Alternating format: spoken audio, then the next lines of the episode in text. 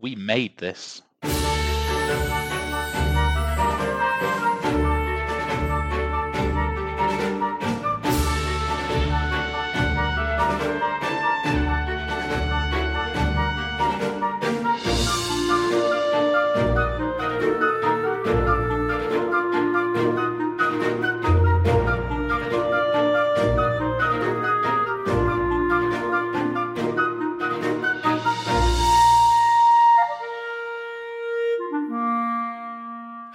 Welcome back, everyone, to a podcast all about the sounds of cinema and television and discussion about them between the notes, which is where we come in. I'm your host, Tony Black, And I'm Sean Wilson. and in this episode, the first of a two part look at the film music of February 2022, we discuss the music of composers including Ludwig Göransson, the great John Williams, Theodore Shapiro, and more. And we're going to start with a little bit of a news story, as we've tried to do in our new format, Sean, of our two part a month format. Um, and uh, there's a couple of little bits of news, but we're, going to talk about today. But we'll, we'll start with the big one, which is that the Oscars are at it again, aren't they? This month, Yeah, they are.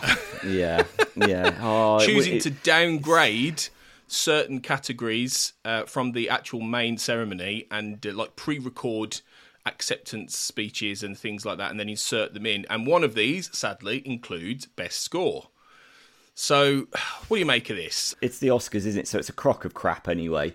So I mean, it, it, it, just goes to show, doesn't it, that how much they it, a lot of the, the categories they they've done this for are, are the technical categories, including best score. So it shows what they really think of technicians and artists within the movies. I mean, to be honest, this year's Oscars are already badly compromised for a number of reasons. One, we're still in the middle of an ongoing pandemic, despite the fact that people are pretending that, that it's gone away, but it hasn't. And you know, the the battle should be to get people back into the into the cinemas to see the movies that have been nominated. That's the most important thing. There's no point nominating movies that people won't haven't watched and aren't inclined to watch. Though obviously a lot of them are on streaming as well, like The Power of the Dog. So that's one thing. So the redundancy of the Oscars is even more pronounced this year. Point two, um, they nominated Dune for 10 Oscars but didn't nominate Denis Villeneuve uh, for Best Director, which undercuts everything. That undercuts everything else they've nominated for. It's like, I think that just exposes the Oscar snobbery towards sci-fi. It's like, all right, yeah, we'll give it, we'll give it a load of nominations. Oh, and we're not, we're not going to suggest there was one singular artist responsible for threading everything together. No, we're loath if we're going to do that because we're not going to give the sci-fi genre that kind of credibility. So, bunch of wankers, really, um, absolute wankers. Um, so are, aren't really, I I was already really depressed by the Oscars this year before the news that they weren't going to televise Best Original Score. Nothing about it surprises me. I mean, let's be honest, the Oscar voters never know what they're doing. I mean, uh, you know, the Best Original Score category is one that has gone badly wrong many, many times in the past. As in, like, when they, they give someone the award, it's like, you what? Like, why have you given that person it? You know, like the the year that um you know, I, I, 2004, I think it was, when you had the likes of John Williams nominated for Harry Potter and the Prisoner of Azkaban, and they gave it to um, the Motorcycle Diaries, which, don't get me wrong, that's one of my favourite films of all time, but the music is one of the least interesting parts of it. I mean, there's a bit of twangy Spanish guitar in it, and the Oscar voters obviously listened to it, thought, well, that's twangy and atmospheric, let's give it the Oscar. And it's just like, no, just no. It's if the music doesn't commentate on the action in an interesting way, it does not deserve an award.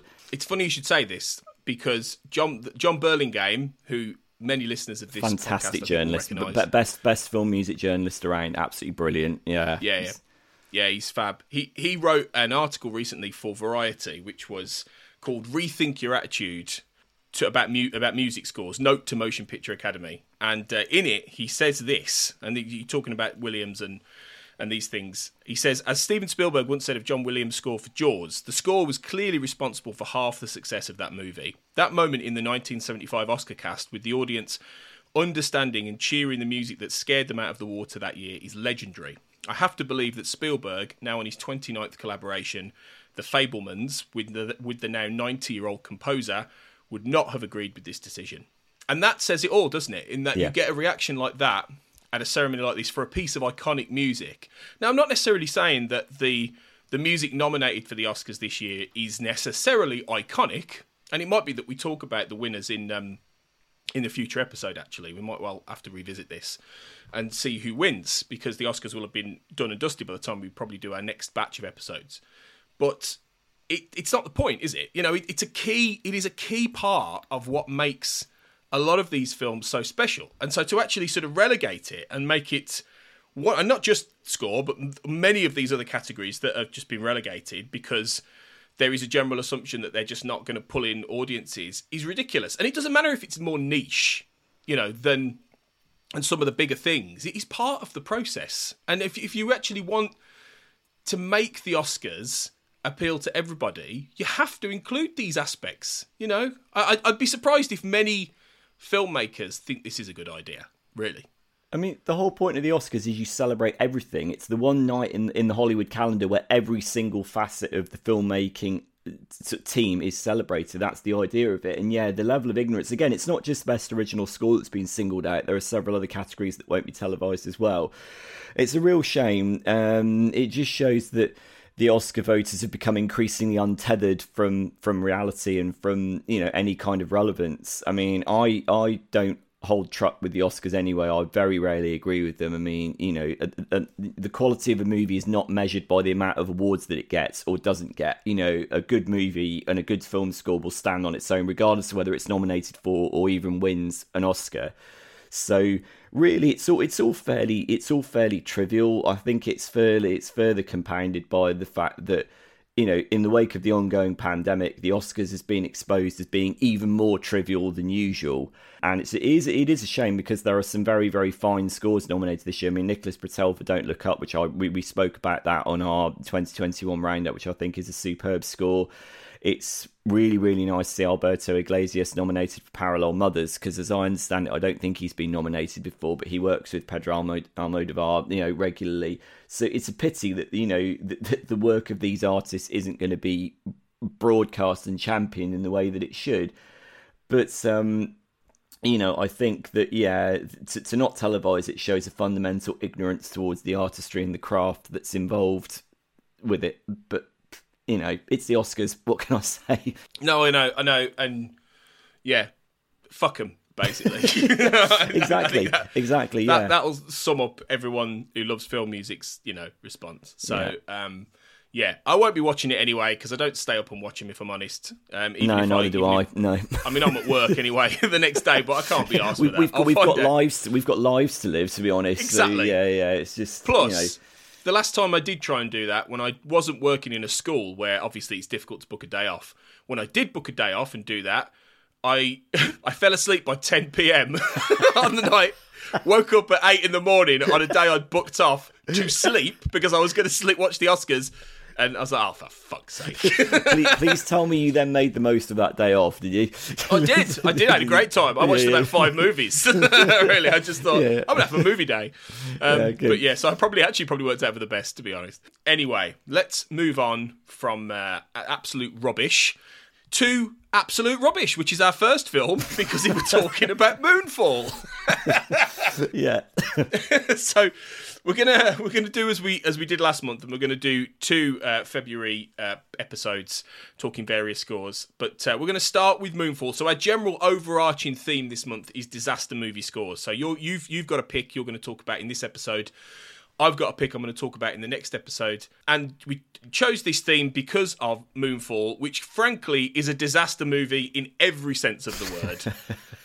Have you you haven't seen you haven't had the pleasure yet, have you, Sean? I don't think of seeing Moon, Moonfall. Pleasure being a euphemistic term. Um, I mean, I, I, I, I, haven't seen it, but I've had it described to me, so in a way, I kind of feel like I have seen it. Um, so um, we'll we'll just here's here's a little here's a descriptive thing that was presented to me. So people are involved in a car chase with the moon that's what I've been told. So uh, I'm like, well, I don't need to see the movie now, so I know ex- exactly what to expect. People have a car chase with the moon. essentially, in many ways, it's yeah. it's like a it's a car chase in the middle of a blizzard as the moon is crashing to the earth. uh, it, it, it, it's, it is exactly as crazy as it sounds. How how um, I have so many questions just about that. How if the moon has crashed through our atmosphere, how is that car still operating by the normal laws of physics? How is that car on the ground? How are the people still alive? I mean, I have so many questions about that, but I imagine that's the least of the film's problems, right? Well, so, I will forward them to uh, Roland Emmerich, PhD. Uh, yeah, yeah, yeah. who will answer the question the, the director who suggested that oh the great global freeze in the day after tomorrow can be staved off by burning books in a log fireplace. Um, so yeah, the, the great scientist that is Roland Emmerich. Yeah. well, I, what can you say about that? I mean, yeah, yes, this is obviously Roland Emmerich's latest cinematic experience, which I mean, in in many ways, like I suppose you would have had plenty of pulpy science fiction novels write about a situation similar to this because this also this, this just doesn't just involve the moon crashing it involves the scientific concepts of megastructures and dyson spheres and all of these bananas like conspiracy theories not James um, Dyson, oh, no. Dyson spheres, no, no James Dyson. Although he's not, I, I wouldn't, not I wouldn't mind business. putting. well, I wouldn't mind putting him on the in him on the moon, to be honest. But that, that's where um, he's gone, isn't it? After Brexit. exactly. Yeah, he might as well be. Yeah. No, it has these fantastic. And let, just to point out, every conspiracy theory in this movie is true. By the way, it is one of those films, right? It has literally a conspiracy theorist who is proven right every time he says anything.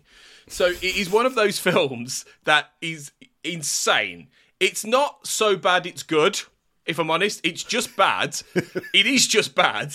However, it is in some way likable it, it, it, it's not as it's not as awful as some of these terrible movies are. And I, I don't quite. It might, might be that you know Patrick Wilson is always watchable. Halle Berry is always watchable. It has Donald Sutherland pop up for like a five minute cameo in a wheelchair where he describes the whole moon landing conspiracy. and d- does, does the voice. moon then land on his head and kill him? Or is that why he's in it for five minutes? well, that that would be spoiling the plot, spoiler, Sean, yeah. you know? Yeah, yeah. Yeah, you know? Don't want to ruin the plot for you. Also, um, um, I've got a question. So apparently, John Bradley's mega structuralist in this he goes to space and he has IBS. Is that right? That's what I've heard as well. So yeah. he goes to space and he has IBS. He's willing to put a spacesuit yeah. on and he has irritable bowel syndrome. Yeah. Uh, okay, yeah. right. That's just that's just baffling. Yeah. yeah. Yeah. Oh yeah. There's, there's there is if you're looking for logic, you're in the wrong place here. that should be the tagline. Um, if, if, you're looking for logic, go elsewhere. go elsewhere. you will not find it in Moonfall. So the film is bobbins. But do do we think do we think the score is? I mean, this is by uh, his regular collaborators Thomas Wander and Harald Kloser. And uh, what did you make of this, independent of the movie? Then, Sean, did this do anything for you? No, I thought it was really, really disappointing. um, and it's funny for all the deranged craziness that you've described to me. It's it's really surprising that the score is as bland as it is and as forgettable as. And this is further compounded. The disappointment is further compounded by the fact that Roland Emmerich once worked with David Arnold, and he's also worked with John Williams. What on earth is going on? Roland Emmerich used to have really, really good musical intuition in his movies up until the late 90s, early 2000s, because obviously he worked with Arnold on Stargate, Independence Day, and Godzilla. Then with John Williams on The Patriot, they he fell out with, with David Arnold around The Patriot. That's why they apparently that, that's why they got John Williams in to do it. Hasn't worked with David Arnold since, and like, what on earth? What what a, kind of degrading in quality this is. I mean, there is no personality in it. Um, you know, what you've just described is one of the most insane sounding movies ever and you would think that the that the score would have a kind of outsized, knowingly kind of deliberately ripe orchestral sensibility to go with it. It's really dull, don't you think? Yeah, it's, it's really bland. It's really generic. I thought there were moments of you know space based wonder, I guess, you know, and it, a level of expansiveness at times to the score, but very in very short supply. It's re- it's really boring. It's it's really boring. Consider you know I'll give Moonfall that it is never boring. Like it's never dull. It is it is too bonkers to be dull. You know, it's too it's too insane, really, and it and it just keeps everything going at fast pace, and you leap from one ludicrous situation to the next. So it's never boring, but the music is just really quite bland. You do think we, you know, I mean, maybe he's just burnt a lot of these Bridges, or maybe it's that people like Arnold and Williams are like, I ain't working for him anymore. Are you kidding? Like, Yeah, you know, I- they're, I- they're, they're too busy working with actually talented directors, you know, people like Spielberg or whatever. Like, are they, you know? But then, then having said that, look at the shitheads that Jerry Goldsmith, hey, bing, bingo. I got in there yeah, first yeah, this you, week. you got there that time, yeah. Yeah, Look, look how crap, how many crap directors he worked with, and he still produced brilliant scores. So you know, Well, well, that's it, isn't it? Jerry Goldsmith always went above and beyond. Jerry Goldsmith injected so much personality into the lousiest of movies, and in this, it's like the composers can't actually be bothered to inject any personality. Either that, or it's not their fault. It's actually the director who's told them, "Look, don't inject any personality. I want this really anonymous, rumbling."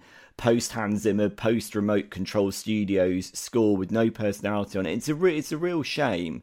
It's a real shame. I mean, I, I just don't understand. I mean, uh, David Arnold was supposed to work on the Patriot, and apparently he submitted some demos, and then they said no. You know, they didn't want. To, I mean, the exact details of what happened there haven't ever been articulated, but the result was they brought John Williams on, and John Williams was, I think, Oscar nominated for the Patriot.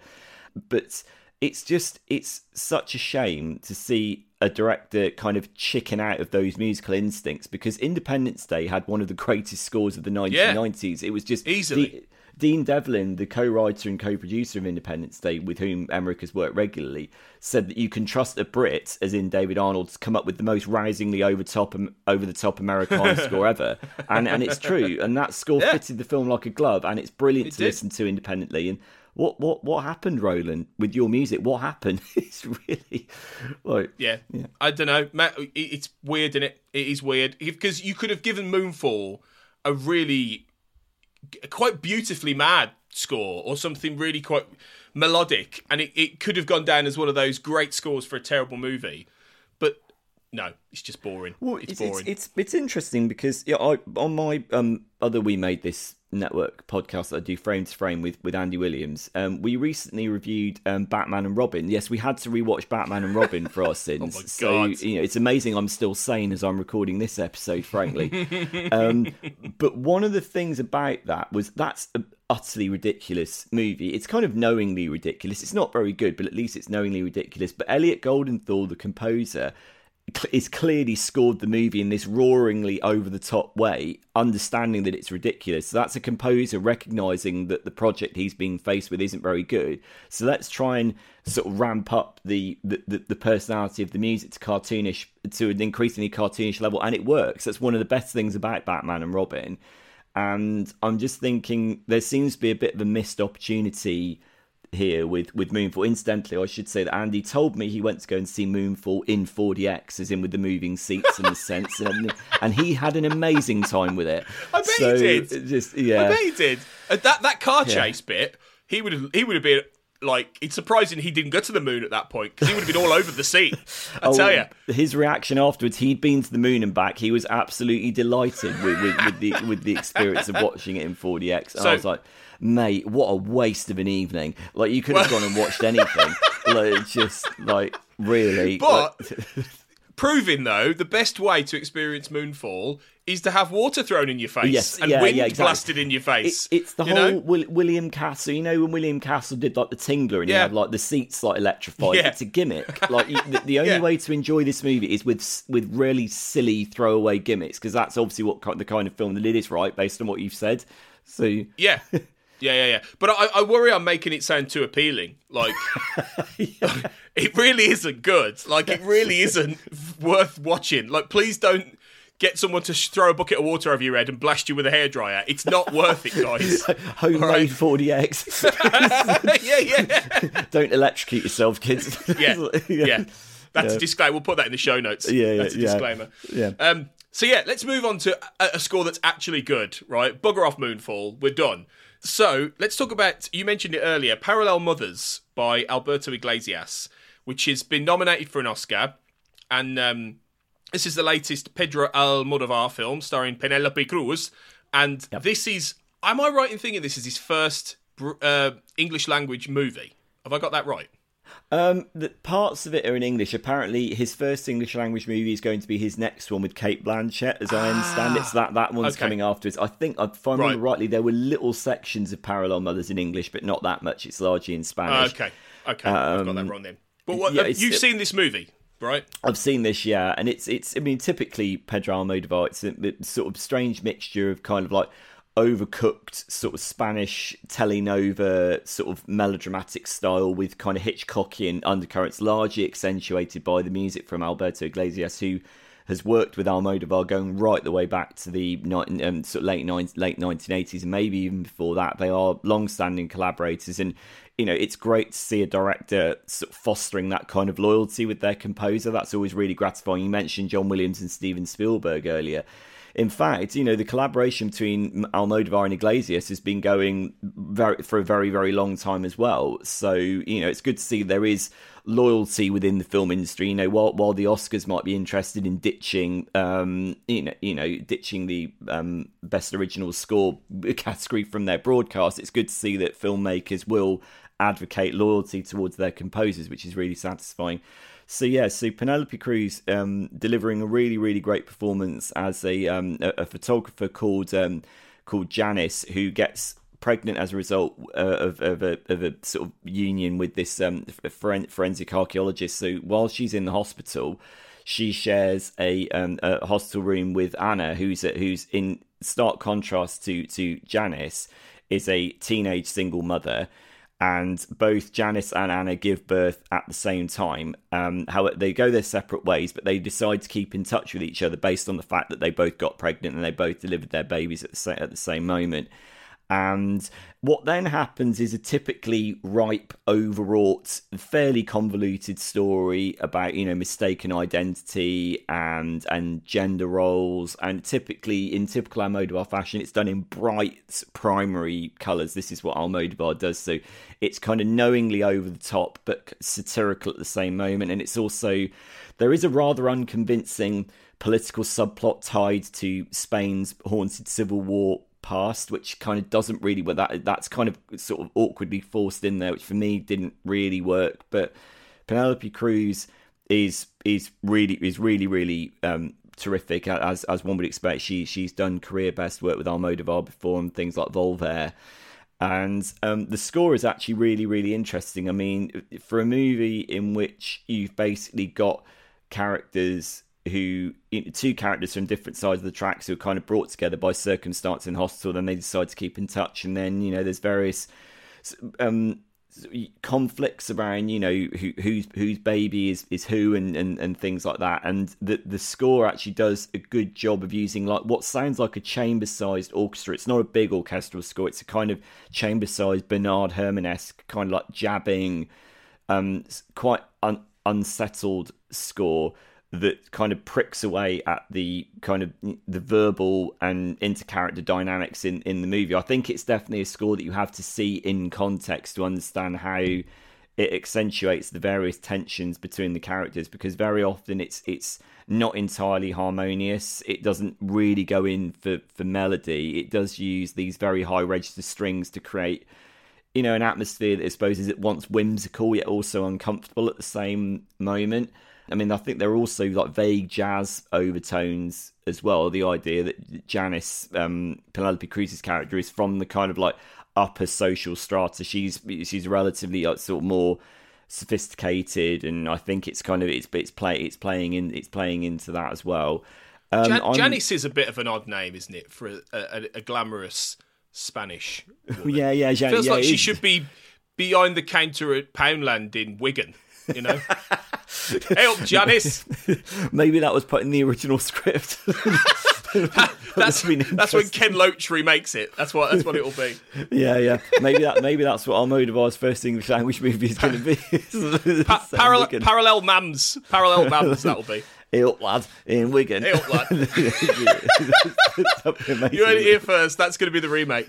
No, um, it, it is quite it is quite jazzy. I, I found it quite sexy actually. I thought it was quite a sexy yeah. score in places. You're right. It is strange. It does have. I think that Herrmann-esque jabbing thing is absolutely true. But I I, re- I I enjoyed the listen actually. I mean, I've not seen the movie but I, I, I, I got something out of this as, as an independent listen. I thought it was I thought it was interesting. I thought it was like I say, quite alluring, quite weird, but strangely sort of drew me in actually. So I I I can kind of see why this has been nominated for an Oscar. This one. it, adds a lot of personality to the movie, and yeah, you're right. It does have an air of like subtle eroticism about it because that's what Almodovar does. You know, Almodovar's films are very, very upfront about sexuality, particularly about female sexuality, and I think the use of the strings creates that humanizing element because you know the pitch of, of, of, the strings with you know the very often strings are one of the few instruments that can go microtonal as in between between the notes of the diatonic scale and there you can get so much nuance out of strings and you can communicate so much on an implicit emotional level and it really it does it does speak to the characters I think very well but this is something that Iglesias has done repeatedly for for um, Almodovar. If you think of like the Skin I Live In or Volver that I mentioned earlier, you know they they do have this. Very, I mean, I really really liked their collaboration on um, Julieta, which is Almodovar's film from I think 2016. I think that was. Um, that's my favourite of Almodovar's recent um, movies. It, it, it, didn't really get the attention that the subsequent film got, Pain and Glory, which had Antonio Banderas in it but I thought Julieta was very, very moving, and I thought that Iglesias' score for that was really quite sumptuous. Again, it, that was more the romantic Herrmann, the kind of Ghost of Mrs. Muir side of Bernard Herrmann came out in that one, because that was more of a moving, like melancholic story, whereas Parallel Mothers is a bit more prickly and spiky. It's not necessarily it the movie wants to be more emotional than it is, but I think for the most, particularly with the you know that political undertow, as I said, but for the most part, it's about these two women who come together and then end up kind of verbally circling each other and trying to sort of work each other out. They're from different sides of the social strata. You know, there's lots of revelations that come out around like you know various characters. So I think the slightly prickly nature of the score works in in the film. Less so on album. I'd say it sounds like you got more out of the album than I did, but I think it's good to see that it's been Oscar nominated. Mm, yeah, I don't think it's going to win. No. But I think, you know, yeah, I, I, I like the fact it's championing a score like this because I mean, it is a little bit off kilter. I do wonder if if Iglesias is the first ever Spanish composer to be nominated. No, he's not, is he? Because the composer, I mentioned the Motorcycle Diaries earlier, um, the composer of that won the Oscar, didn't he? I believe he was a Spanish composer as well. I might have to go and look that up while we talk over our next one actually. I don't, uh, I, don't I don't know the answer to that. Yeah, you you do that while I talk about Star Wars because I think that, you, you get you'll the be more bit, interested. I'll do yes. um, well, yeah, the next one is the Book of Boba Fett, which is TV, obviously, uh, scored by Ludwig Göransson and Joseph Shirley, which is a name I'm not massively familiar with, if I'm honest. I've not really come across him before, but um, this is obviously the Disney Plus spin off from The Mandalorian. Um, although I'll get into why it's not really a spin off and it's more a.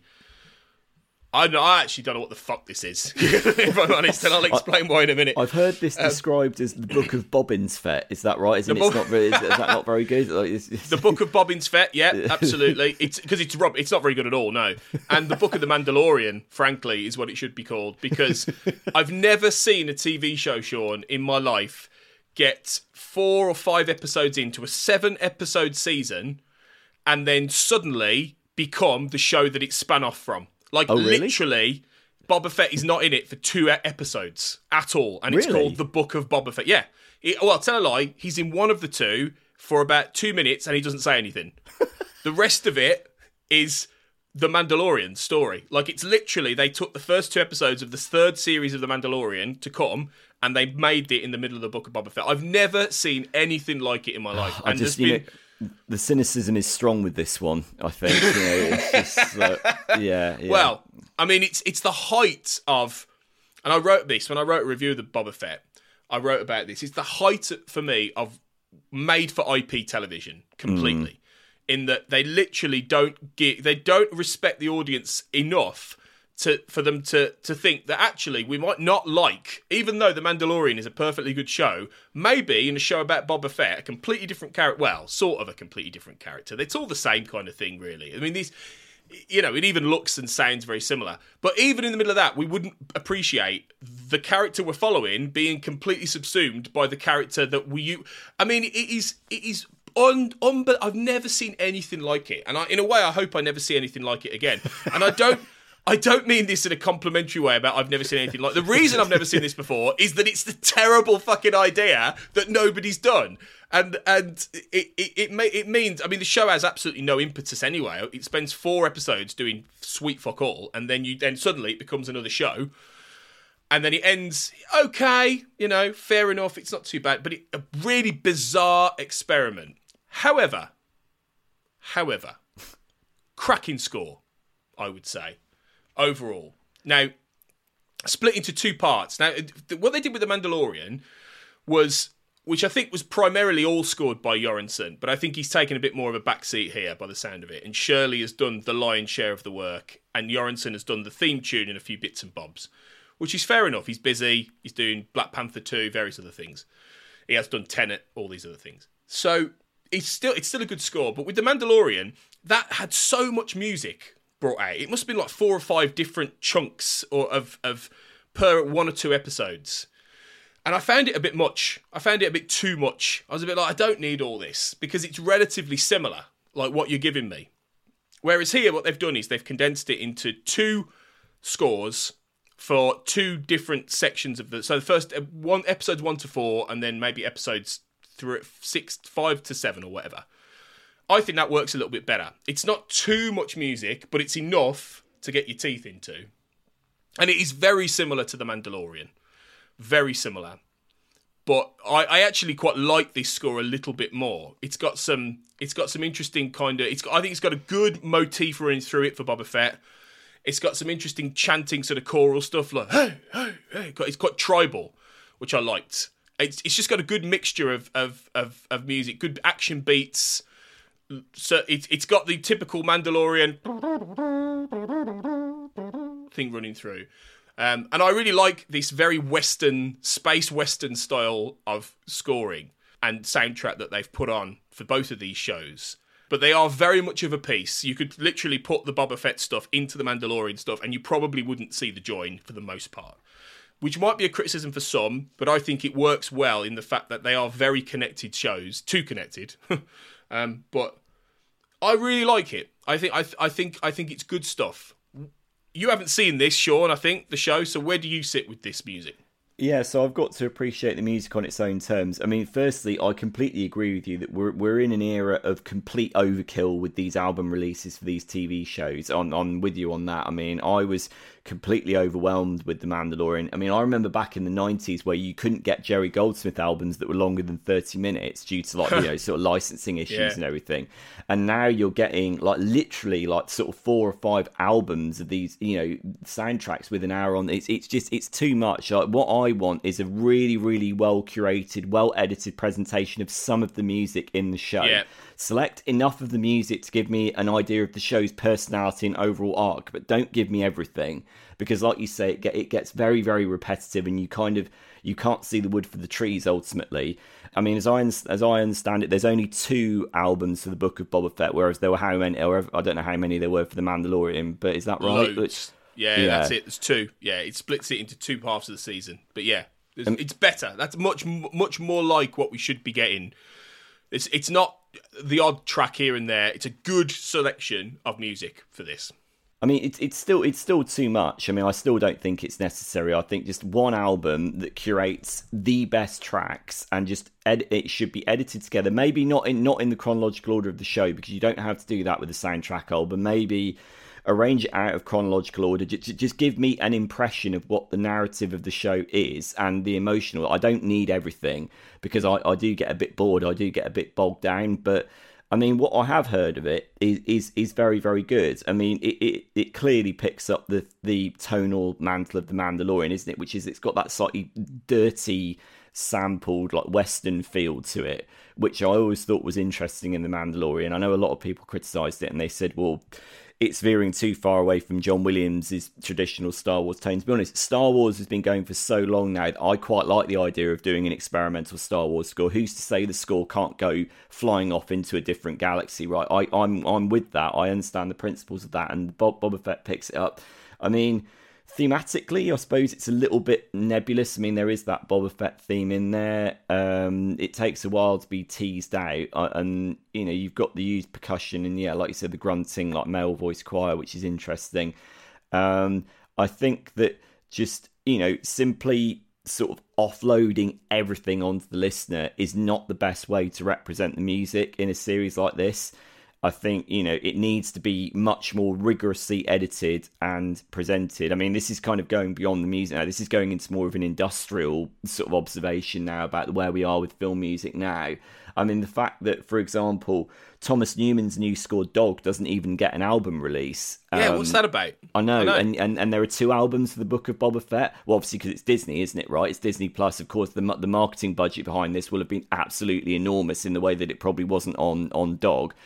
But I mean, I find the whole to go on to the series itself, this is really falling into self parody now. This whole fan service Star Wars thing. I mean, next thing you know, you're going to hear about oh, Luke Skywalker's hat stand is going to get like a bloody backstory or, or something like that. And it's like if they have hat stands in, in the in the future, I don't know. But well, bear in mind, bear in mind that Poirot's mustache recently got a backstory, so oh, anything's yeah. possible. We'll come yeah. to that later in the, in the next episode. it's, it's just it's so indicative of where we are now as a culture. The fact that people think explicable means good. No, it doesn't. The whole point about Boba Fett in in the original Star Wars, because obviously we're both of an age to remember growing up with the original Star Wars trilogy, right yeah. before all this stuff kicked off. Boba Fett didn't make very many appearances. He had no backstory. That's why he was appealing. He didn't really do very much. He was just kind of there in The Empire Strikes Back and Return of the Jedi, but you could invent your backstory for him. Now they think that by making the backstory explicable, that that somehow makes it more entertaining. I mean, clearly, what it's, they've done that to rinse more money out of people, and that's why they've done it. Uh, Honestly, though, you, if you think after the end of Book of Boba Fett, you know more about Boba Fett, you really don't. Like they haven't even done it in this. Like it, it really? literally does. It does. Yeah, for the most part, he does naff all really, and it, and the and it's all it's all set after Return of the Jedi anyway. So like it's it's all just it's all about how did he get out that pit he fell into, which frankly he should have stayed in. Oh, the Sarlacc pit, yeah, yeah, yeah, the Sarlacc pit, and they completely don't do uh, the story that I thought they might do a, a, a quasi sort of biblical out of the pit reborn story, which they sort of suggest they might, but then they don't. And he, he literally just wanders around a town talking talking in a very very low key Australian accent because it's Temuera Morrison, right, with his mask who, on. Who, who's and, a great actor? Temuera Morrison's a great yeah, actor. But he's got he's so boring in this because he's just given nothing to do. Like, uh, and uh, it's it, it, it, it is there is really no point to any of it except money. And granted, yes, you could say that about any of this IP stuff. You could say that about the Mandalorian. To be fair.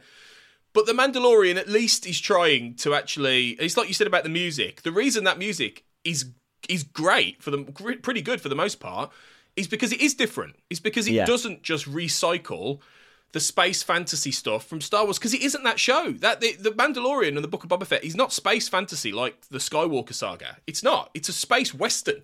And it's presented very much in those terms. And yeah, okay, it's got a baby Yoda in there, and it's got. And in this show, in this score, there are callbacks to The Empire Strikes Back because you do spoilers, you do get Luke Skywalker in. We're in Uncanny Valley, ter- Uncanny yeah. Valley territory in that it's a young Mark Hamill, and it's not Mark Hamill's voice, even though he's still alive. Don't even get me started on that. don't.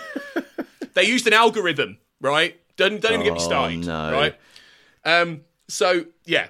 Uh, but you, you, so you do have Williams stuff weaved in a little bit at points because they basically just redo the Dagobah sequence, but it's this time it's Luke teaching Baby Yoda, basically. That's a whole major part of an episode of Boba Fett. But it's got nothing to do with Boba Fett. I mean, it's like it's yeah. just mental. Well, it's it's, it's you funny know? because you know you mentioned the idea of like the sort of the, the, the, biblical nature of the reborn being sequence when he comes out of the Sarlacc pit. The music on the first album certainly suggests that it's got an air of portent about it, almost like yeah. religious portent. So clearly, the music was pointing me in a direction. Me not having seen the series, the music was pointing me in a certain direction, and you've said, "Oh no, it doesn't actually go in that direction no. dramatically at all. No, no. It just he just becomes a crime boss in on Tatooine, attempting to sort of you know win the day with the other crime bosses. That's basically it. And then you know it. It's not even worth going into depth about unless you're a. Me- I mean, we've got a Star Wars podcast on this po- network, and we made this called The Way, and it, they are mega Star Wars fans. They know their shit, and even they didn't like it. So this this has got no chance. I mean, you know, the the, the the the idea of the idea of Star Wars music was was and still is and forever will be defined by John Williams. But there have been other people that have come in and tweet with it. You think Joel McNeely with Shadows of the Empire, which is a really really good overlooked Star Wars score. You've got my personal favourite of the recent Star Wars scores, which is Solo, a Star Wars uh, story by John Powell, which is absolutely magnificent, and that that is a that that picks up the baton of the Williams harmonics and runs with it and takes it to the nth degree. That's one of my favourite blockbuster scores the last twenty years because that's what you expect Star Wars to sound like as mediated through a composer other than John Williams, though obviously John Williams did do the Han Solo theme. So, um, whereas I, I like the principle of the Mandalorian in the Book of Boba Fett, the idea of you make it sound different because you're dealing with the underworld, you're dealing with something that's got grit under the fingernails. But it's a shame. It sounds like the you know the, for all the intelligence in the music, it sounds like it's bolted to a series that doesn't really deserve such music. Yeah, absolutely, absolutely the case. Yeah. So it's definitely worth listening to, though. Definitely worth listening to. And speaking of uh, of Williams, um, we're going to talk about. Uh, you've picked him as as part of your uh, disaster movie choice. But before we do, it's worth uh, pointing out a little bit of news that came out this week is that Williams is actually scoring the main theme for the next big Star Wars show coming out in May, which is the Obi Wan Kenobi series, starring Ewan McGregor back as Obi Wan. Set again, much like Boba, Boba Fett and The Mandalorian, set after uh, a previous Star Wars movie. I think in this case it's after Revenge of the Sith, though, so it's probably about 30 years earlier. So between Revenge of the Sith and A New Hope and all that. So, I mean, you know, that's bringing back Darth Vader, and it, I mean that that is a. I mean, it could be good, right? It could. I, I'm hopeful it will be good, right? I really am because you know there's every possibility it might. The Mandalorian's a good show. The Book of Boba Fett isn't, but there's every chance Kenobi might be. But again, it, it doesn't need to exist at all. Like it's it's sketching in a, a, a story that we didn't need. You know that that. But but what, what do you reckon to that news? I mean, Williams obviously still he's still going quite strong. You know, he's doing the Indiana Jones score. He's doing the Fabelmans, as we mentioned. He's scoring. I mean, if the score if the piece he did for Solo is anything to go by, this could be a treat, couldn't it? What he does. Yeah, because because Obi Wan Kenobi didn't really get his own theme, did he? Really? Although I suppose you could say the for, the Force theme was kind of applied to to many many different characters simultaneously, including centrally Obi Wan Kenobi. But yeah, the idea that that he's giving Kenobi his own theme is really great. Just like Han Solo didn't have a theme before John Williams composed one for Solo, a Star Wars story. So that was that was big when that when that happened. Um, yeah, really excited. I mean, it's tremendous. I mean, um, I mean, here's here's a little humble brag. I'm seeing John Williams in concert in April in New York. So wow, um, yeah, wow, wow, um, God, whoa, whoa, whoa, whoa, whoa, whoa, whoa. You, hey, you're going to New York? Amazing, amazing. Yeah. Where? How? When? Why? Where? Tell me more. what's, Tell me what's more. going on? What's going on? Yeah, Um, at, at the Carnegie Hall, he's hosting a um, a charity Wow. gala concert with um, the violinist um, Anne Sophie Mutter, for whom he's composed a new violin concerto. So they will together be bringing the violin concerto for the audience, but he will also be performing several of his most note noteworthy um, scores. several of his most noteworthy scores. Which ones do you pick? Right, they're all noteworthy. well, yeah, yeah. Um, so I mean, I, I don't, I don't imagine he'll be premiering the Kenobi theme. I don't imagine he'll be doing anything like that. Well, maybe he will. I, I don't know. It depends if he's if he's composed it by then. But I mean, yeah. I mean, Oh. talk about a bucket list one, right? I mean, mate, that it's- is amazing. Like not only not only John Williams, but New York and Carnegie Hall. yeah, yeah. You know, This- you've obviously practiced a lot. You know, It's um, what- yeah. I mean, Wow. it, it's him on home turf. He's back in New York because he's from Queens. You know, John Williams. So that that's nice to know that you know seeing him back on back Yeah. on home turf. So that's he, tru- yeah. truly fantastic because dare I say it, he's not going to be around forever now. No. So to actually get to see this while he's still recording, he's still going. I mean, that is um, um, wonderful, amazing. I'm so I mean, happy, happy for you. A bit jealous, but happy for you, mate. Yeah, That's brilliant. thanks. Yeah. Well, I did read an interview with, with with Williams. I think I think he was quoted in Variety. I can't remember if it was Jon Burlingame or not, but John Williams himself said that probably after Indiana Jones 5 and the Fabelmans, he's going to step away from writing music for film because even he acknowledged that it's become really political. He's like, it's become really political, it's become really challenging. And at his age, he doesn't want to operate within that space. He wants to write music, but he doesn't want to write music under the under the constraints, under the auspices of somebody else, whether it's a producer, a franchise, a director, or whatever. And that was very sobering to think, wow, even John Williams is saying that. I mean, it shows the pressures on the industry as the industry advances. I mean, I suppose in a way, it's good that we're getting music for the Book of Boba Fett like this. It's good that we're getting these soundtrack albums. That at least the music is being presented. There's too much of it, but I think you know, I suppose that's encouraging. But it's it's very very sobering and quite melancholy to think that even John Williams is going to step away from the industry that helped define him. Um, yeah, but that is. Yeah, but what a shame. I mean the uh, but that that's that's wonderful though, absolutely wonderful. My um my runner up prize is that I'm going to see with Mrs. Black. I'm going to see Lord of the Rings: The Fellowship at the Ring of the Royal Albert Hall in May hey, with with a live orchestra. So that'll be great. That'll be great. That's a when's good runner up that? What, when's that? When's that playing? Very end of May. Very Brilliant. end of May. Fantastic. Yeah, yeah. So that that'll be. They've kind enough to send me some tickets for that. So there'll be a bit of a review reviewy thing. I'll probably mention it on here actually. Yeah. So um, yeah, that's going to be wonderful. But it's not. It's not what you're going to. So I'm yeah, wonderful, fantastic. We'll report back Yeah. on here when you know and tell us how it was and everything like that because that's Yeah. incredible. Um. The the the other little before we talk about your uh, pick, the other bit of Star Wars composing news recently as well was that uh, Nicholas Britell, who you mentioned earlier, is scoring another future Star Wars show called Andor, which is going to be one of the more niche ones. This is around the character of Cassian Andor, who was the main character in Rogue One. Prequel to A New Hope. uh, it's getting really complicated now. Starring Diego Luna, and this is set about five years before he dies. Quite, quite in basically nuclear explosion. Uh, so, and God, no, I don't know. This will probably be quite a gritty crime thing because it's Tony Gil- Gilroy who's making this, who made things like you know Michael Clayton and all that stuff. So I think it's going to be more of a um, gritty crime thing than a big Jedi's and you know bounty hunters and stuff. But Britell is fantastic right now. He's on fire. So I'm really excited for what he's going to do in the Star Wars universe. Yeah, bring bringing some of that elliptical succession style tonality Yeah. to it. Yeah, really, really, really interesting. Yeah, I can't wait to see. Or maybe something from the Underground Railroad where you use like the, the idea of music as music as sound effects. Yeah. Maybe. Um, yeah, well up for interesting. I'm excited about that. Yeah. Yeah, great. anyway, enough Star Wars. We've talked way too much of that this pod- podcast. So um, let's go back in time to your disaster movie score. This is one from John Williams. What have you picked, Sean? So I picked the Poseidon Adventure, which is um, the collaboration between uh, Allen, Master of Disaster, and and John Williams. Um, so this was released in 1972, huge, huge box office hit, but adapted from the book of the same name about the ocean liner that is that is capsized by the tsunami uh, and the group of survivors that basically have to make their way from the top of the boat to the bottom in order to get out because obviously the whole ship becomes inverted.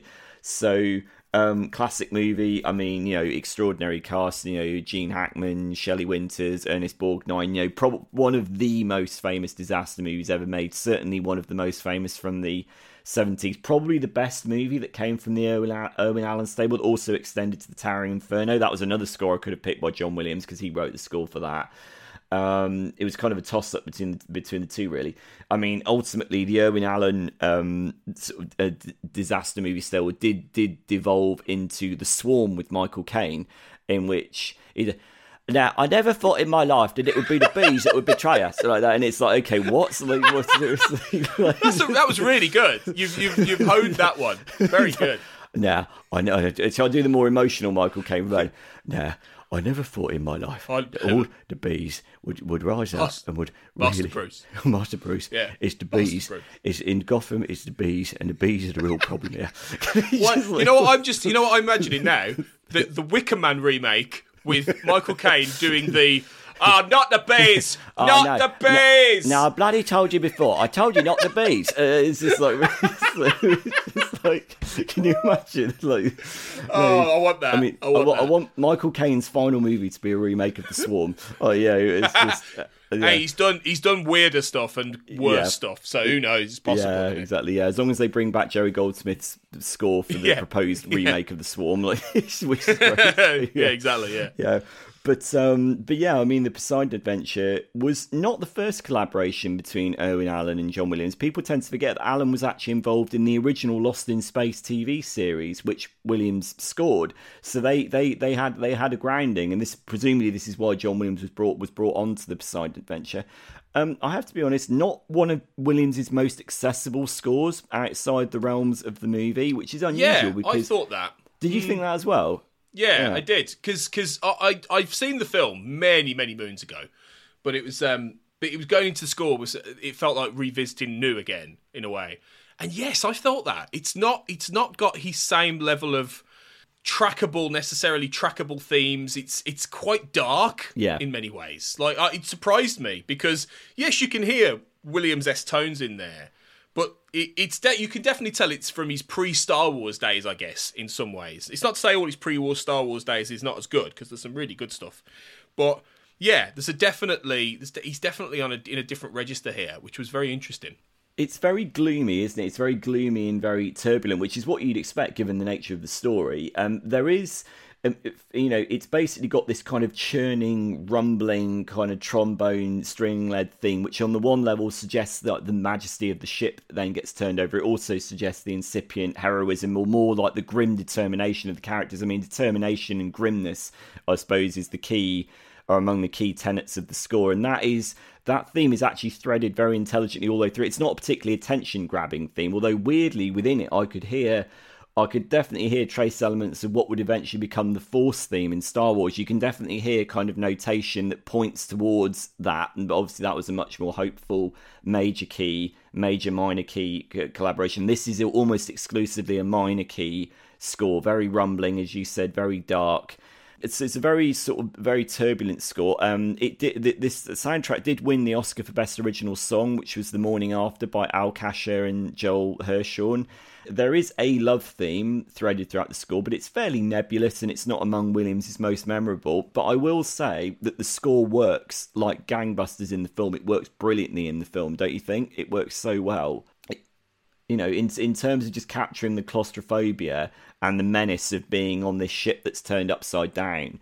That that's you know, and it's it's really interesting. It's very it's quite unusual to get a Williams score that only works in its in its in its respective movie because even I think even Williams's darker scores have a lot of very very interesting harmonic registers going on if you think of something like nixon or you know war of the worlds i think war of the worlds is a seriously underrated john williams score and i love that film to bits i think the film is underrated as well but you know the poseidon adventure was composed in the same year as images um, for which um, Williams was Oscar nominated. He was also Oscar nominated for the Poseidon Adventure. But Images is a really, really discordant, creepy, sort of experimental score.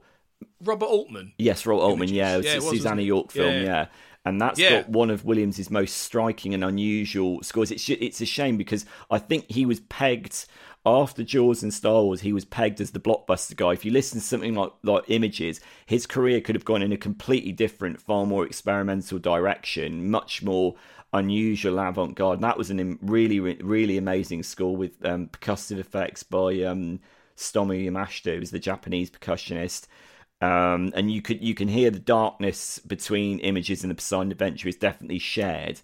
Um, you know, unsurprising perhaps given they were both composed in the same year. But yeah, not not immediately accessible, but I think it really fits the film like a glove. It really accentuates the dread and the, the kind of the imminent catastrophe and tragedy of what happens in the Poseidon Adventure. So yeah, that's that's why I picked it. Yeah, good choice. Good choice. Yeah, interesting. We've here's a clue to mine in the next episode. We've both picked ones involving water. Yeah, So yeah, there's a there's a clue to what and, my and, one and it's not about. Waterworld because we talked about we talked about that on Frame to Frame recently, along with Batman and Robins. Please go and check it out. So, Yeah, I'm looking forward to listening to that. Yeah, another disaster movie, but for different reasons. So um, yeah, exactly. Can I just say, you know, I, I, when I said earlier, I couldn't recall um, if Alberto Iglesias was the first Spanish Oh, yeah. composer. The the person breaking who- news. Yeah. The, the the composer of the Motorcycle Diaries and also Brokeback Mountain was Gustavo Santaolalla, an Argentinian composer. He won Academy Awards for both of those scores. Oh no, actually no, hang on, but tell a lie. He won Academy Awards for Brokeback Mountain and Babel. So, um, in which case, I take back I take back what I said about the Motorcycle Diaries earlier. That I think that might have been Oscar nominated, but didn't win. But regardless, the fact that Brokeback Mountain and Babel got Oscars, no, I mean, absolutely not. I don't agree with either of those choices. Brokeback Mountain is a masterpiece, but the score is nowhere near complex or or engrossing or multifaceted enough to win an Oscar. Personally, but there we go. So yeah, mm, yeah, I, I, can't even remember that one to be honest. Interesting, interesting. Yeah. Oh, I'm glad we. Yeah, good. I'm glad we know that. Cool, cool, cool. Mm. So we've got two more scores to talk about before we uh, take a break for part one, and then we come back next week. So uh, the next one up is for a film that came out and basically, I think, just died on the table straight away. uh, frankly, it didn't survive um, the autopsy. no, basically, um, this one is from a film called "Marry Me" with uh, J Lo and Owen Wilson. Um, the, which, the, fact, the fact that we're even saying the phrase J Lo, it's like I feel like I'm back in 2001 or I know. Like, it's really weird. Yeah, I know. I know. It's bizarre, isn't it? Like, and in this, I mean, it sounds. I mean, I, I, would. I'm sure you've listened to this, but I would point anyone towards the Mark Kermode review on the Kermode and Mayo show about "Marry Me" because it's hilarious. it is one of his classic. Like, what is this? What even is this film? It, it, it's it sounds quite ridiculous. It's one of those. It is. It really is J Lo going back to the Maid in Manhattan days here, isn't it? It's a it's a real shame because and the score is by John Debney, and we'll come to that in a minute. But I just I, I haven't seen the film now. I'm sure it'll have its fans. I'm sure there were people out there who like it. But I just think it's a shame that after Hustlers, which was yeah. a genuinely great movie, she's going back to doing this kind of shit again. Like, and I'm like, what? why? Why? Like, it's it's it's almost it's like if Matthew McConaughey just went back to making, you know, the wedding fancier or whatever he did back in the day. wedding, wedding I don't know. It's probably not an actual title, but you know, he's, those... he's, just he's just hanging around the edge of the ballroom watching. Goes, all right, all right, all right. Like, he's yeah. just like watching people. Uh, yeah, yeah, yeah, yeah. And then then he rock. Then Kate Hudson rocks up, and he ends yeah, up like, yeah. you know, uh, and, and he leans on her. Yeah, um, yeah, yeah. Just why? What are you doing, J Lo? You had the opportunity to really transform. Uh, anyway, but but what about the score? Like this is John John Debney. Obviously, he's he's like a really talented composer. He's done some great stuff. He's not one of the big giant well-known ones necessarily, but he's consistently pretty good, I think, John Debney. So what do you make of his score for Marry Me? Um, just before I get into that, the whole J Lo thing, I can only assume that the reason why she's fallen back on this kind of movie is because I think she wasn't Oscar nominated for Hustlers, was she? And everyone was expecting her to be. I'm pretty sure yeah, she wasn't so. nominated for that, mm. which was quite amazing. I was thought I thought she was going to get a lock for Best Supporting Actress, but she didn't. Maybe she was quite understandably annoyed by that because it was a brilliant performance in a great movie. Maybe that's why she's fallen back on this kind of flim flam. But I mean, um, in, in, terms of the score, I mean, yeah, John John Debney is very very ubiquitous and very chameleonic. He blends. He blends in with a lot of different genres. He's scored a lot of terrible movies. I mean, he's really talented. He's scored a lot of bad, bad films.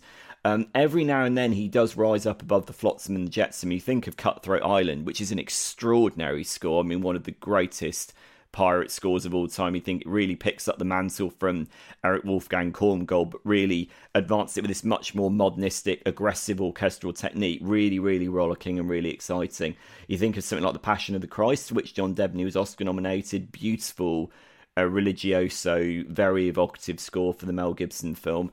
Um, he's done a lot of scores, I think, unfortunately, are quite anonymous and have been attached to not very good movies. Um, but then again, on the other hand, he did do The Jungle Book, the remake of The Jungle Book for Jon Favreau, which is a terrific score. But I think it's kind of with Debney, he often sounds like other people. This is what I mean by chameleonic. I don't mean this is a bad thing, incidentally. I mean the ability to adopt the different idioms of different composers is actually probably a very, very challenging thing to do, and he pulls it off with aplomb. And in the Jungle Book, he was able to fashion a score that was both his own score, but also sounded like the score for George Bruns' original score for the Disney animation from the 60s. So it's a question of when you come to certain John Debney scores, do they actually have their own personality or do they just sound like other things? I mean, this Marry Me could be any any generic sort of romantic score. Really, it's perfectly well orchestrated. It's perfectly harmonic. It's perfectly pleasant, but you know, you've got to think Alan Silvestri was doing these kind of things ten a penny in the late nines, in late nineties, early two thousands. I mean, again, J Lo, um, Alan Silvestri scored Maid in Manhattan, so you yeah, know, this yeah. score this score could have basically tinkled its way out of one J Lo movie and just landed in this one. So it, it, it, I mean, I'm not, I'm not denying that the ability to come up with something harmonically pleasant is easy. Clearly, it's not easy. That's really, really difficult, even for a film as forgettable as this. Clearly, there is a real level of tonal and musical sophistication that's needed, even for fairly crass, you know, romantic material. But I don't know how memorable it is, really. Um, I don't know how distinctive it is. Um, I think John Debney has done some very, very fine comedy scores before. Um, I do like John Debney when he is in the action, you know, the action fantasy genre. I think that's probably the area at which he excels the best, really. But um, yeah, your your thoughts on it? Yeah, it was it was it was okay. Like it wasn't like awful. It was fair. It was fairly sort of background plinky plonky, you know, boom boom kind of stuff at points. But then you do get like a few nice strings in there and things like this. It, it, it was it was okay. It just it just it very much. I suppose it probably it might well fit the movie quite well. I guess. I, I won't lie. I'm probably not going to watch Marry Me. Um, I'm not going to lie. Um, uh, so I, I, shouldn't really knock it because I'm not going to watch it, and it might well be very good. It might well be better than, but I, I'd be surprised.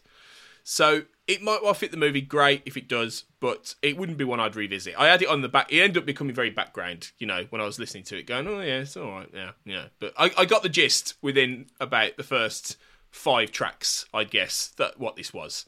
I mean, and that, that, that, and that was enough, you know. I mean, you know, the movie is a fairy tale. You know, J Lo plays a musician who wants to live stream her wedding. She then outs her cheating boyfriend on stage, and then she picks um, Owen Wilson. Wow, from the from the crowd, you know, um, she decides to marry him. You know, it's just like um, so you know, it's it's exactly the kind of fluffy romantic score that you would expect for that kind of conceit. You know, as in the conceit that would never, ever, ever, ever, ever happen in real life, ever. Hmm. You know, it's it's, it's a J Lo movie, so the score exactly yeah. falls in with that. You know, the score does what it's supposed to do, which ultimately is one of the fundamental tenets of film music.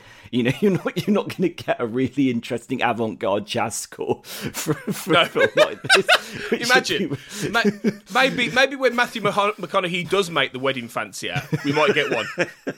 Maybe. I mean, that would just be really, really interesting. I mean, you know, you mentioned Matthew McConaughey. I mean, he has kind of, he has recently kind of lapsed back into that kind of nonsense. I mean, did you see the film Serenity? Actually, did you yeah. see oh, Serenity oh, from a few? I did. I mean, honestly, I, did. I think we wow. talked about that. We, I am sure we talked about that on this podcast at some point, way back in we, the day. Because Ben Wallfisch did the score for it, didn't he? Yeah. And I remember thinking I that it, it, wasn't it wasn't one of Benjamin Wallfisch's more striking efforts. But looking at the film, it's not hard to see why the music wasn't all that interesting. Cause it's just like, what on earth terrible. is happening here? Like, you know, and it's like the twist. I'm like, yeah, I know what's going on within the first 30 seconds of the movie. I know exactly what's happening. And, you know, it's just like, there's nothing surprising about that. But, well, the stupidity is surprising. But, yeah, and I don't think there's anything quite that weird and daft in, in Marry Me no, by the no. sound of it. I think it's, you know, it's just, it, it's not for us. It's yeah. maybe not for us, Sean, you know, and that's yeah. okay. Finally, then, before we take a break for the end of part one, uh, let's do The Eyes of Tammy Faye, which is the uh, the new uh, film uh, directed by Michael Showalter, starring Jessica Chastain. She's been nominated for an Oscar for this, I believe, as uh, Tammy Faye. I'm gonna guess it's Baker. It's got a funny sp- spelling. She's a she was a televangelist in America. So this this is uh, uh, it's about her marriage to a husband played by Andrew Garfield. Good cast it, it's obviously about an area that, as two Brits, is going to be way beyond what we really understand. All this American televangelism stuff is nuts in it, really. So yeah. it's it's it's going to be it's a very American centered film in many ways. I haven't seen it. it. It came out in cinemas, but it just was gone like straight away, just disappeared. They might as well just put this on on a streamer. Really, I don't really under, I, I, don't know if many people went to see it. Under I'm, I'm of... really surprised they put this out theatrically in this country. Yeah. if ever there was a Disney distributed movie that was destined to right. go onto the Star platform on Disney Plus, this was it, and they put it out theatrically. I'm like, well, it's dropping. It's dropping on there. I'm sure it's towards the end of March. It's actually coming out on on Disney Plus anyway. Yeah. So it's like, well, why why bother? Like, yeah. just put just stick it on there. So I, I will watch it. I'm quite looking forward to seeing it because she's great. I love her. Andrew Garfield's always good value. It could be very interesting. Uh, and it has a score by Theodore Shapiro. He's a good composer. He's done quite a lot of good stuff um, over the last few years. So, what did you make of this? You haven't seen the film, I don't think, have you? But what did you make of the score? Yeah, I haven't seen the film. To be honest, like you said, I've got no interest in the subject matter because, as you say, as a Brit, this means nothing to me. We don't really have televangelists over here. I'm not particularly interested in the story, although the actors are, are fabulous. The score is really good. I mean, again, you know, as as ever, I have to detach it from the context because I haven't seen the movie, so I have to appreciate the score as a standalone thing. I have to point that out. But Theodore Shapiro is really underrated, and I think not unlike John Debney Theodore Shapiro finds himself attached to quite a lot of comedy comedy movies in which his music doesn't necessarily get the attention that it deserves. That said, he is much more versatile than I mean. I went back through Theodore Shapiro's um, resume. I mean, he's done things like Trumbo, you know, the the Oscar-nominated Bryan Cranston biopic. Um, he did Captain Underpants, which had a wonderful score. The animated yeah. movie, there's a brilliant score, and it's so great. Mm. He also did like Karyn Kusama's The Invitation, which is a really weird, like broiling, claustrophobic oh, dinner party movie. Have, you, have you heard film. that one? Yeah, it yeah, is, isn't it? It's really underrated. It is. It's really good. and and actually, on the subject of that, he also scored uh, the pilot for Yellowjackets, the new TV show, which was directed by Karyn Kusama, which is a fantastic ah. show um, which I'm doing a podcast on episode by episode actually called No Book Club, which is on We Made This. Brilliant new show. It might well be the new phenomenon. I hope it is. And Karyn Kusama directed the pilot and he scored the pilot for that. So yeah, and that's similar lines, I think, really to the invitation. So yeah, he's he's quite versatile, isn't he? Is he scoring the Yellowjacket series, or has he only done the pilot? No, just the pilot, I think. Just the pilot, yeah, yeah. He is. He's. I mean, he. I mean, arguably, the best thing about the much reviled Ghostbusters 2016 Paul Feig movie was Theodore Shapiro's score, which is a proper full-on orchestral choral score, much much better than than the movie. I think. You know, it's it's interesting with comedy movies, isn't it? Because comedy scores I think tend to get overlooked because I think you know if if a comedy score works, people won't notice it. If it's too forced, people will notice and go, "Oh, that music was really annoying in that comedy movie. It, the music was compelling me to laugh. It was kind of trying to tickle my funny bones." So comedy scores are very very hard to get right and they're also it's very very hard to draw attention to a comedy score in the right way. I mean i suppose unless the, the fabric of, of the film is so invites music that is so peculiar. I mean you think of things like jerry goldsmith with gremlins or the burbs in which you have that orchestral electronic mix which jerry goldsmith obviously pioneered and you know really honed. But not all comedy movies invite that kind of approach but I mean, on on the subject of the eyes of Tammy Faye, it, I I was really impressed with this. I mean, again, not knowing, not having seen the film and only knowing a bare minimum about the story, it's clearly got. There's clearly an air of melancholy about. There's a main piano theme, presumably for Jessica Chastain's character, which does have a kind of sweetness, but I think it's got a genuine air of tragedy to it. The notation and the tonality of it's got tragedy to it. There is also a very subtle use of choir, which has a suitably evangelical kind of holy sort of tone to it which I think those two facets are threaded together very, very well. And the idea that she clearly thought that she, based on what I've heard in the school, she thought she was imbued with a kind of purpose and a message to deliver to people via the, via the means of commercial television. That's where the irony comes in. Obviously, you know, you pre-package right, religion yeah. for a price. And I think the score appears to get that kind of contradictory, melancholy, quasi evangelical mix actually really, really well based on what I've seen. It seems to be very intuitive to me and it's very melodic and it's poignant. And I think it's done with a sense of humour, but also with a sense of sadness as well. Um, what, did what did you what did you make of it?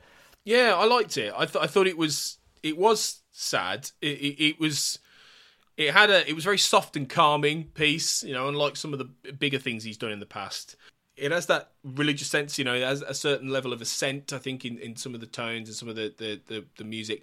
I, I yeah, I, I liked it. I don't know if it's necessarily one that is super listenable on repeat, but I and I, but I think it will fit the film quite well. Definitely, I think when I watch that, I think it will work in the context of the movie very well. But it was okay. Yeah, it was all right it was all right. It was interesting, and I think it's it's a, a another good example of, of, of like I said that versatility and the different kind of things he can do. So yeah, I, I liked it. Um, one of the things I will say is there's never any suggestion in the music that, that Theodore Shapiro is mocking the main character. I mean, clearly that probably no, wouldn't the, no. the, music wouldn't then be in lockstep with the dramatic impetus of the movie. But the, the music is very sincere, and I think it, it's clearly doing what film music is meant to do. It's meant to get under the skin of the central character. Like, right, what are the central tenets of this main character? She obviously believed in what she was doing, but that belief was ultimately misguided, and then obviously it all goes it all goes badly wrong. And I think the score appears to get to get that very, very well. I think Theodore Shapiro is very underrated, actually.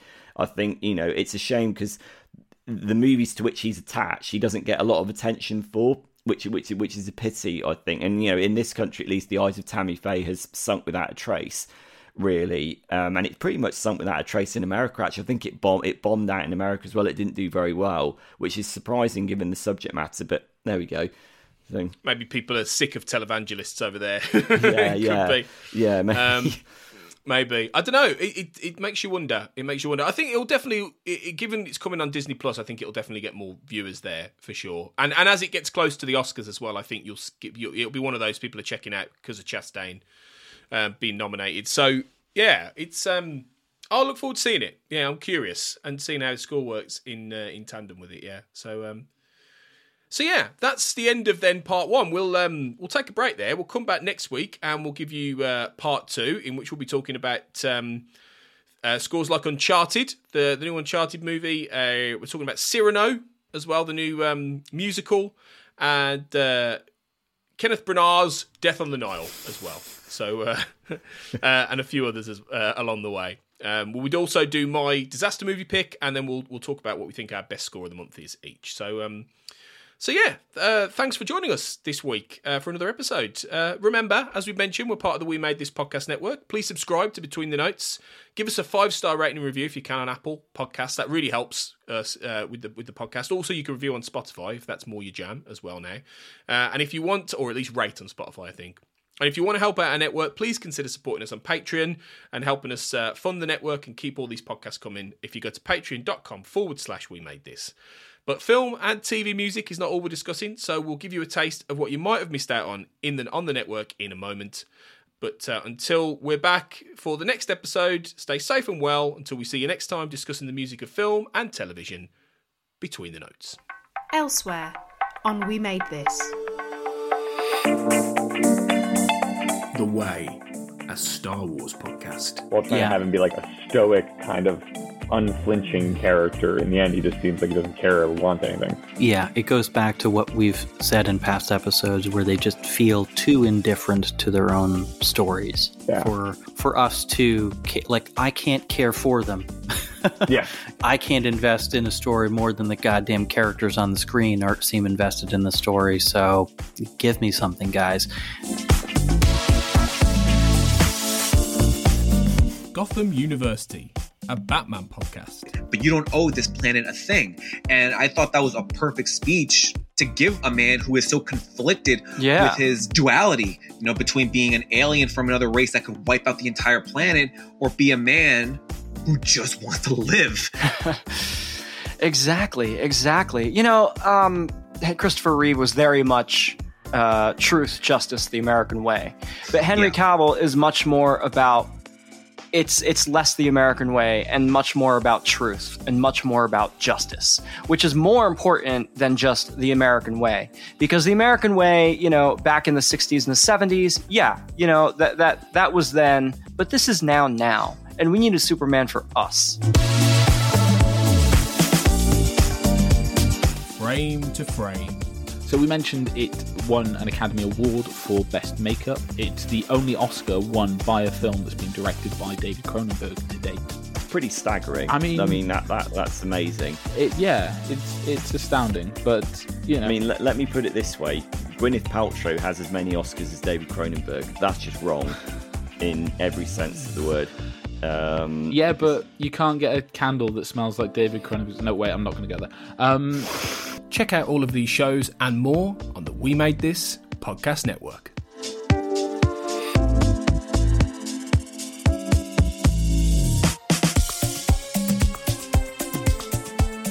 Between the Notes is produced and edited by Tony Black, who hosts alongside Sean Wilson. You can find Tony on Twitter at AJBlackWriter and Sean on Twitter at Seano22. You can find Between the Notes on Twitter at BTW underscore notes on iTunes, your podcast app of choice, on Spotify, Stitcher, and on Spreaker, where the show is part of the We Made This podcast network. For more podcasts all about TV, film, books, music, and popular culture in general, you can find We Made This on Facebook and on Twitter at We Made This Pod. Thanks for listening.